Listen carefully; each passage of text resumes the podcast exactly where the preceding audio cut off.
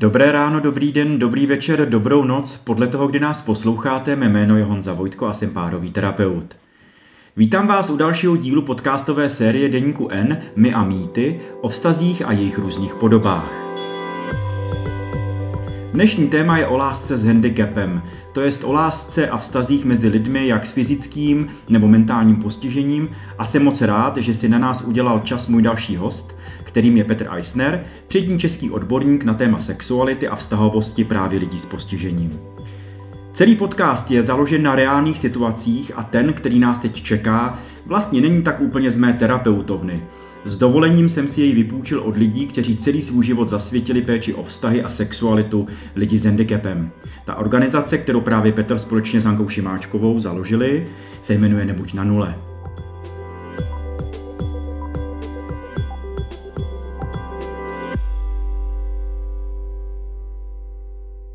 Ten příběh vypráví o dvou lidech s lehkým mentálním postižením, kteří se do sebe zahleděli – Docházeli do stacionáře, kde se vždy na pár hodin věnovali různým aktivitám, práci a různé zábavě. Nejdřív se jen uťukávali ve stacionáři, chtěli být spolu, dělat všechno spolu. Eh, měli štěstí, že asistenti a odborníci, kteří tu organizaci vedli, byli vzdělaní a věděli, že jim v tom nemají bránit a naopak to podporovat. Proto jim znovu vysvětlili, co znamená mít vztah, jak o něj pečovat a budovat jej, a že do vztahu patří i sexualita, jak pečovat o ní, jak ji provozovat a jak se chránit. Ale jednoho dne slečná ze stacionáře zmizela. Mladý muž si začal zoufat. Začal upadat do, do stále hlubších depresí. Projevovalo se u něj zkratové jednání, kdy třeba něčím hodil, někoho uhodil nebo propukl v pláč. Samozřejmě, že se poté své holce nebo paní eh, ptal po svém, ovšem jeho asistenti i rodiče mu rozuměli. On se o ní bál a bál se vlastně o ně. Domluvil se se svými rodiči, že mladou slečnu kontaktují a zeptají se, co se děje. Dozvěděli se, že její rodiče si takovýto vztah nepřejí, že je nevhodný, nedůstojný a vůbec, co si to dovolují ohrožovat jejich dítě. Jenže tomu jejich dítěti bylo skoro 30 let. Tak tam na sebe mezi dveřmi koukali, chtěli být spolu, ale nešlo to. Mladý muž se propadal do stále hlubšího pocitu zoufalství. Jeho rodiče s ním. Narazili totiž na skutečnost, se kterou sami nic nezmůžou. Mohli jen dokola svému synovi opakovat, že tu jsou pro něj, že ho podpoří a ochrání. Jenže to jejich 30-letý syn nepotřeboval. Potřeboval naplnit svoji lásku, své city k někomu, kdo je opětoval. Rodiče slečny i po intervencích asistentů a odborníků s tímto vztahem nesouhlasili a slečnu ze stacionáře odhlásili. Vzali jí dokonce mobilní telefon, takže si nemohli ani volat, ani psát a ani se vidět. Mladý muž se z této situace vzpamatovával několik měsíců. Nedokázal pochopit, proč jim někdo brání, když nedělají nic špatného. A to je prosím pěkně 21. století. A Petře, já se chci zeptat na první otázku. Jak moc častý je tenhle příběh ve vaší praxi, ve vaší práci? Tak, hezký den, děkuji za pozvání i za první otázku. A no, bohužel musím říct, že tyhle věci se dějou, že se, že se opakujou. Ehm, já, protože se tomu tématu věnuju už opravdu dlouho, nějakých 16, skoro 17 let, tak můžu říct, že ta situace se zlepšuje, eh, že to není teď tak strašné, jako to bylo před eh, těmi, těmi lety. Eh, ale samozřejmě tyhle ty věci se pořád objevují, pořád jsou tady rodiče nebo někdy pracovníci, kteří mají za to, že ehm, prožívání sexuality a vztahu prostě člověku s postižením nenáleží, mluví o něm jako o věčně malém dítěti, které tyto potřeby nemá a eh, rozhodují za něj v, i v těchto věcech, což samozřejmě je, dá se nazvat vlastně protiprávním jednáním. Můžeme říct, že v podstatě eh, je, ten člověk omezován na nějakých základních lidských právech v tomhle tom ohledu. Já bych možná to demonstroval na eh, věci, kterou teďka všichni známe a máme ji čerstvě pod kůží a to je covidová karanténa nebo omezení, která, která tedy byly v nouzovém stavu. My jsme dlouhou dobu nemohli navštívit svoje rodiny, svoje známé, svoje někdy hodně blízké lidi. Nemohli jsme si jít koupit do obchodu něco na sebe, nemohli jsme si zajít ke kadeřníkovi nebo k holiči, takže jsme možná trošku spustli a přestali být aspoň vizuálně, řekněme, atraktivní, tak jak jsme byli zvyklí. Eh, bylo to pro nás pro všechny velmi nepříjemné, strašně jsme se těšili, až eh, ta nouzová eh, opatření zmizí a my budeme moct opět se vidět s lidmi, jak jsme zvyklí, budeme se jich moc dotýkat, budeme moct jít k tomu kadeřníkovi, vypadat dobře, koupit si zase něco hezkého na sebe, aby jsme se líbili těm lidem, kterým se líbit chceme. Tak uvědomme si, že velká část lidí s postižením žije vlastně v takhle nouzovém stavu celoživotně a nemají možnost se stýkat s tím, s kým by chtěli, nemají možnost vypadat tak, jak by chtěli a nemají mnohdy možnost být třeba atraktivní pro uh, nějaké své protějšky.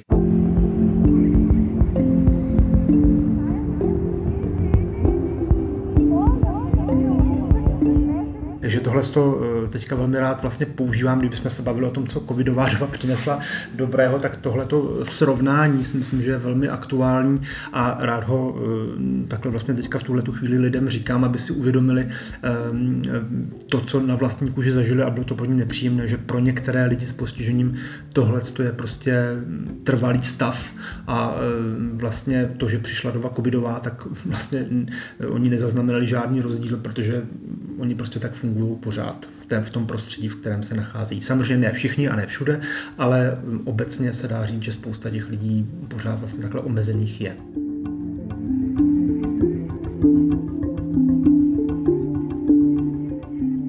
A vy jste mi teď krásně nahrál na jeden komentář, možná i otázku, eh, která se týká toho, co jste teď eh, říkal protože já se dodnes někdy na svých vlastních kurzech a, a přednáškách, když se právě dotkneme tématu sexuality lidí s postižením, eh, tak se potkávám s reakcí eh, lidí na, na, na právě na tohle téma, někdy s naprosto jakože překvapivou a šokující jako reakcí, která, která vlastně minimálně ukazuje na to, že o tomto tématu lidi vůbec prostě neuvažovali. Někdy je ta reakce až tak jako odsuzující.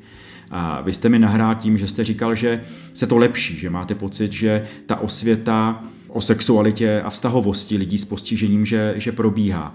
Přesto se chci zeptat, zda máte dojem, že by se to mělo nějak ještě víc zlepšit nebo zrychlit? No, zrychlit. Eh, nevím, jestli to, jestli to lze zrychlit, protože je to o vývoji společnosti, o, o přístupu vlastně společnosti k lidem s postižením a nevím, jestli to urychlit lze. Eh, já jsem eh, teď během taky doby, doby covidové mm, jsem měl přednášet do Ruska, kam jsem nakonec nejel, ale ty akce se uskutečnily jako webináře online a tam ta společnost je úplně ještě někde jinde a vlastně všechno to, co u nás bylo ve vztahu k lidem s postižením, tak tam bylo taky, ale bylo to ve větším a tím pádem se to mění mnohem pomaleji a je to mnohem obtížnější pro e, tu aktivní společnost ruskou ty věci měnit. A to chce prostě nějaký čas, protože to se vyvíjí v tom přístupu, v těch postom postoji těch lidí. Jestliže do roku 89, tak v podstatě nebylo možné potkat, potkat člověka s postižením na ulici, ulici.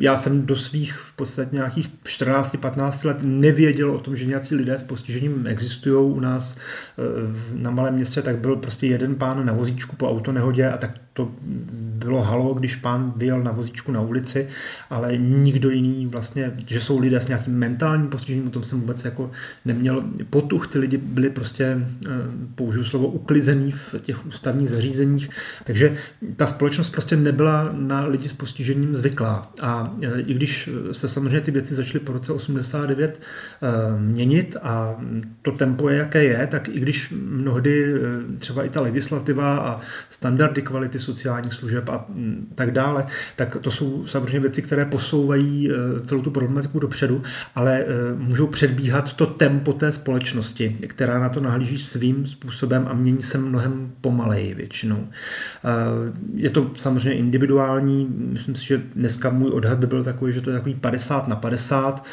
když bychom se ptali nějakých lidí, lajků na problematiku sexuality, tak myslím si, že by to bylo tak pade na pade. Ale je to tempo té společnosti, nevím, jestli se to dá urychlit. Myslím si, že v současné době v podstatě ty informace, ty prostředky té podpory už pro ty lidi jsou, existují. Kdo chce, tak je dokáže si najít a vyhledat a tu pomoc, tu, tu pomoc využít.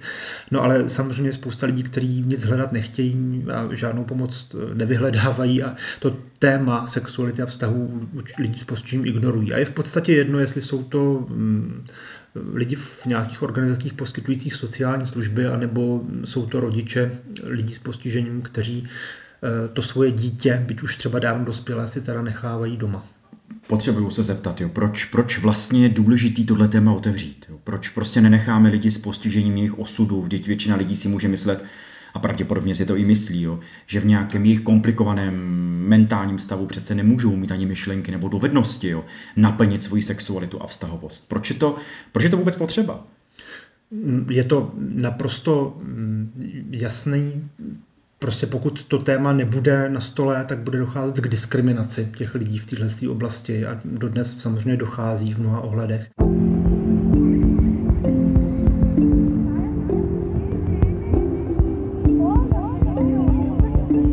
Asi nám přijde naprosto nehorázný, aby někdo rozhodoval o tom, s kým se budeme moc stýkat, s kým se budeme moc držet za ruku a, a tak dále.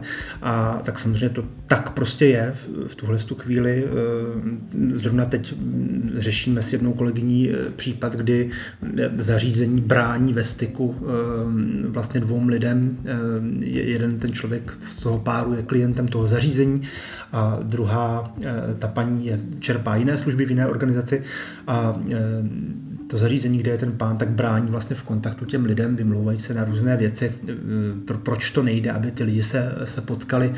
Těm pracovníkům zřejmě přibyde tím nějaká práce, oni budou se muset tím zaobírat a je mnohem snažší říct, že, se, že to není potřeba, že tady si zatancujeme, zaspíváme a dáme si dobrý oběd a není potřeba myslet na tu, na tu slečnu, na, na, na tu paní. Takže jako k takovým věcem prostě dochází, asi pro nás to je nepředstavitelné, že by nám do tohohle někdo v dnešní době mluvil, ale těm lidem s postižením do toho spousta lidí mluví. A, takže je nutný samozřejmě o tom mluvit, aby nedocházelo k té diskriminaci ehm, bez ohledu na to, jaké ten člověk má postižení, eh, jakou, jakou má to postižení hloubku, tak všichni lidé zde jsme prostě pohlavní bytosti, jsme sexuální bytosti a je nutno, abychom naplňovali svoje sexuální potažmo vztahové potřeby. Ty můžou být velmi různé a liší se člověk od člověka, takže samozřejmě to, jak jak je potřebám já, jak je vnímám a uspokoju, může být naprosto odlišné od toho, jak je vnímají moji klienti. A Může to někdy i vypadat poměrně zvláštně zajímavě, ale každý ten člověk prostě nějaké ty potřeby má a nějak je potřebuje naplnit v nějaké míře. Nepotkal jsem ve své praxi žádného člověka, který by neměl žádné sexuální nebo vztahové potřeby. Nijak by se sexuálně neprojevoval, přestože to o něm jeho okolí tvrdí. Hmm.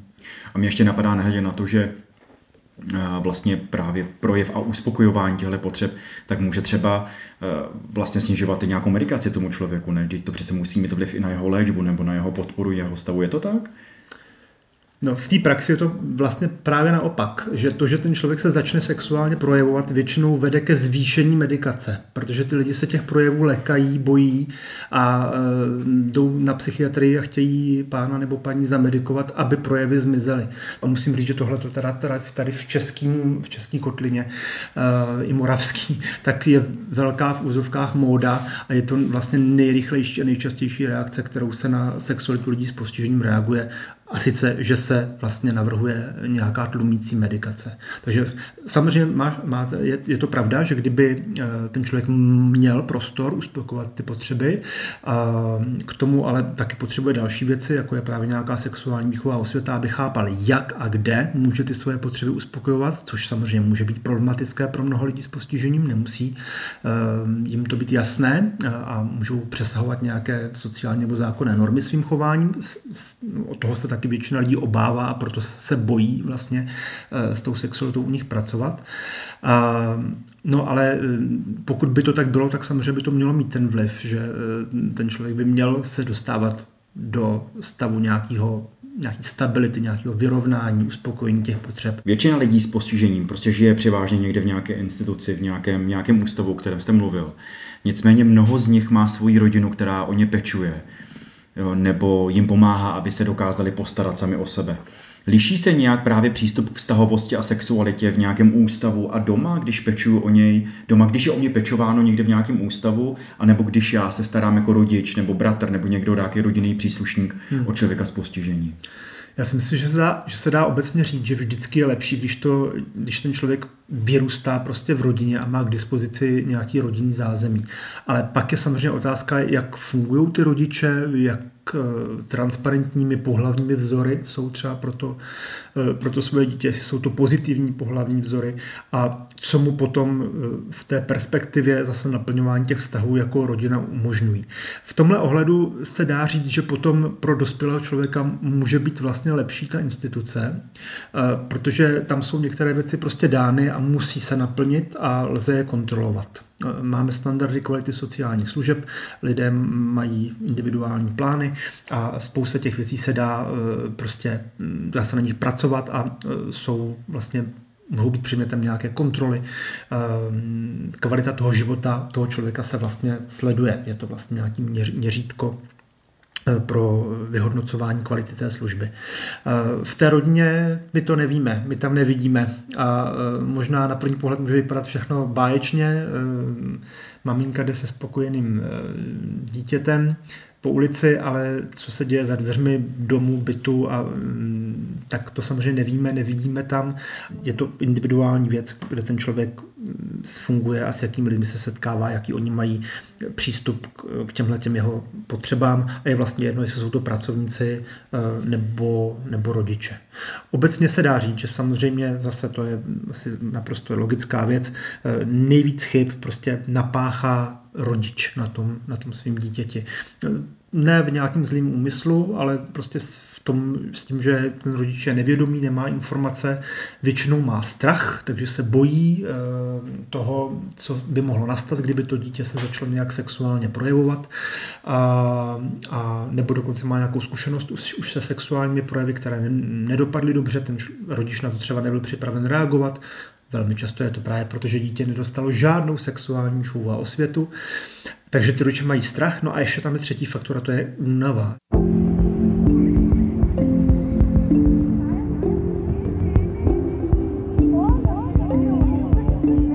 Ten rodič nechce nic moc zkoušet, už nechce experimentovat, radši jde pro tu pilulku a chce to dítě vlastně zamedikovat, aby byl klid a ta erekce zmizela a, a to dítě bylo, os, ten člověk byl ospalej a nekoukal vlastně po, po těch lidech na ulici.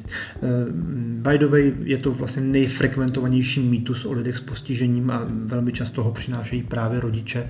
A, a sice, že lidé s postižením, zvláště teda mentálním, jsou věčně malé děti. Tím pádem sexualita se jich přece netýká. Jo, takže dochází tam k infantilizaci, můj Pepíček, moje Jaruška, eh, přitom už je to Josef a, a Jarka. A um, paní už by mohla dostat eh, parfém k Vánocům, ale dostává plišáčka a, eh, a tak dále. Takže tak jako, hmm. hele, helejte, jo, tak někdo jim někdy řekl, že prostě jejich dítě bude jako mentálně na úrovni tříletého dítěte, no. no tak podle toho prostě jedna. Já já dodnes taky si pamatuju, když potkám někoho na ulici, právě kdo eh, nějakou rodinu, prostě maminku, která vede svou 40 letou dceru, která má na zádech patok z, z, jako ze želvy ninja a, a má tam copánky prostě s hmm, beruškama. Mm, mm, To je fascinující věc. Přitom je to 40 hmm. ženská. Ano. No, já, já ale hned se zeptám, hned to využiju, když jsme udělali takhle takhle krásný předěl. Jo. Já vím, že pracujete uh, hodně často s rodiči, s, kteří mají děti nebo lidi s postižením. Často pro ně přednášíte a děláte konzultace a co nejčastěji řeší? S čím nejčastěji za váma ty rodiče přicházejí? Na co se ptají? No, eh, dá se říct, že v podstatě nejvíc rodičů přichází v uvozovkách ne za minutu 12, ale minutu po 12 s tím, že nastal nějaký problém. Takže to jejich dítě, dávno už třeba dospělé, tak prostě se zašlo teda nějak projevovat, nějak chovat a je z toho nějaký problém. E, nějak se nevhodně chová na veřejnosti, nebo se obnažuje, nebo začalo být agresivní, něco, něco prostě se děje. Takže to je jako nejčastější zakázka, je už taková vlastně hoří, e, tak pomozte mi hasit. E, kdyby ten rodič právě byl vědomý a měl ty informace dřív a to dítě vedl třeba eh, ke správné masturbaci, k zásadám intimity, obecně prostě k sexuální výchově a osvětě, kterou čl- rodič dítěte bez postižení v podstatě nemusí poskytovat, protože to dítě bez postižení si tyhle věci prostě osahá, osvojí samo a získá spoustu zpětné vazby třeba od vrstevníků a tak dále. To tady chybí. Uh, tak uh, by k tomu nemuselo docházet. Ale uh, spousta rodičů tím, že ignorují vlastně sexualitu svých dětí s postižením, tak nechají ten problém narůst. Mnohdy i když jsou upozorňováni okolím, tak bagatelizují ty projevy toho člověka a, a říkají, ne, to je něco jiného a to prosím vás, jaká sexualita, to se toho přece vůbec netýká. Takže často to nechají nazrát opravdu nějakého jako opravdu průšvihu a, a ten potom teda chtějí hasit. Tak to bych řekl, že je taková jako nejčastější věc, ale zároveň musím říct, že už i v dnešní době chodí třeba do té poradny jako spousta rodičů, kteří mají skutečně děti, děti, tak jak to správně e, vnímáme, jsou to ještě ještě malé děti a mm, oni ještě neřeší nic extra v oblasti sexuality, ale ten rodič prostě chce být připraven a jde se ptát, jak má reagovat, co má kdy sdělit. Ehm, mnoho rodičů mm, jsou to teda většinou matky, eh, tak se ptají právě na to, jak poskytovat sexuální výchovu nebo osvětu tomu děti. Ehm, mnohdy se proto necítí úplně jakoby kompetentní. Vypadá, že i ta role matky jako ženy třeba vůči synovi eh, pro poskytování té sexuální eh, osvěty není úplně vhodná. Myslíte si, že sexuální asistence, která je v této době hodně populární a hodně se medializuje, řeší nějak zásadně eh, problematiku sexuality lidí s postižením? No, eh, je nutné říct, že sexuální asistence mm, tím obsahem eh, tady chyběla a mhm. eh, funguje tady už teď přes pět let. A e, já jsem velmi rád, že, se, že lze sexuální asistenci v tuhle chvíli využít. Ale samozřejmě to není e, řešení pro sexualitu lidí s postižením obecně.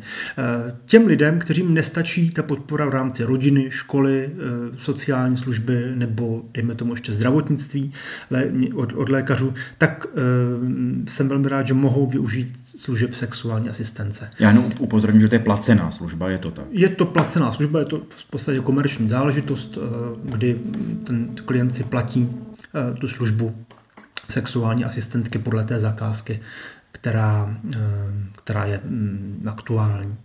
Tak může se jednat o nějakou edukaci, ale nebo také o přímé uspokojení sexuálních služeb toho, toho člověka. No a Dá se říct, že mm, teda je to něco, co chybělo a co mm, se dá využít v případě, že ty předchozí možnosti nestačí. Zároveň sama sexuální asistence není řešením sexuality lidí s postižením a e, neměla by e, právě se z ní stávat nějaká móda, nějaký trend. Tím, že bohužel je to takhle vlastně mediálně, řekl bych, velmi výrazný téma a mediálně velmi takový vděčný, tak došlo mm, k takovému jako rozmachu popularizaci a propojení vlastně sexuality lidí s postižením právě se sexuální asistencí, což teda mýho názoru je velmi na škodu celé té oblasti a samozřejmě chceme, aby ty lidi měli možnost využívat ty bazální a základní pilíře té podpory, jako je právě eh, fungování rodiny, školy, mm, případně dalších institucí sociálních služeb, zdravotnictví.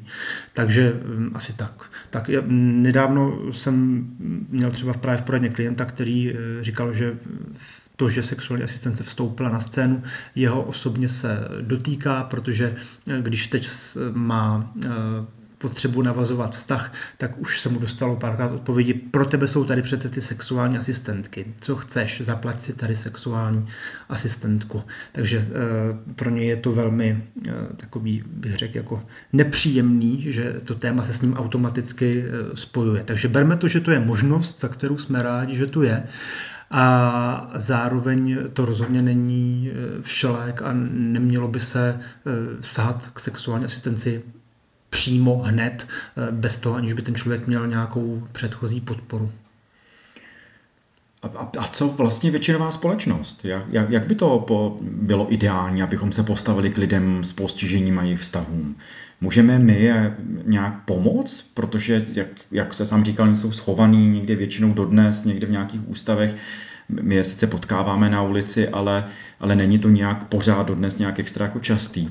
Já si sám dodnes pamatuju na událost, kdy jsem na ulici potkal dva lidi s Downovým syndromem, kteří se drželi za ruce očividně, očividně byli párem, ale za nima se opravdu otáčela takřka celá ulice a v podstatě se jim jako vysmívala. Dodnes hmm. to mám tak jako vypálený v té v hmm. hlavě. Můžeme my nějak jako pomoct, anebo je to záležitost jenom těch institucí a jenom těch rodičů, kterých se prostě týká toto téma?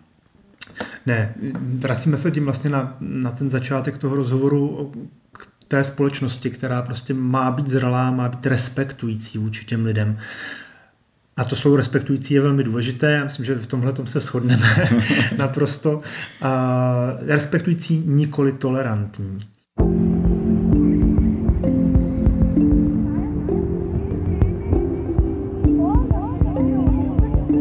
A e, dá se říct, že já bych po té společnosti chtěl, aby respektovala to, že i lidé s postižením mají právo na sexuální a vztahový život, tak jako lidé bez postižení, a, nebo mohli bychom začít zmiňovat další nějaké skupiny obyvatel eh, a, a tak dále. A, a jde mi teda o to, aby ta společnost uznávala práva těchto lidí, neporušovala je eh, v tomto ohledu, aby jim do toho zasahovala a zakazovala jim a tak dále.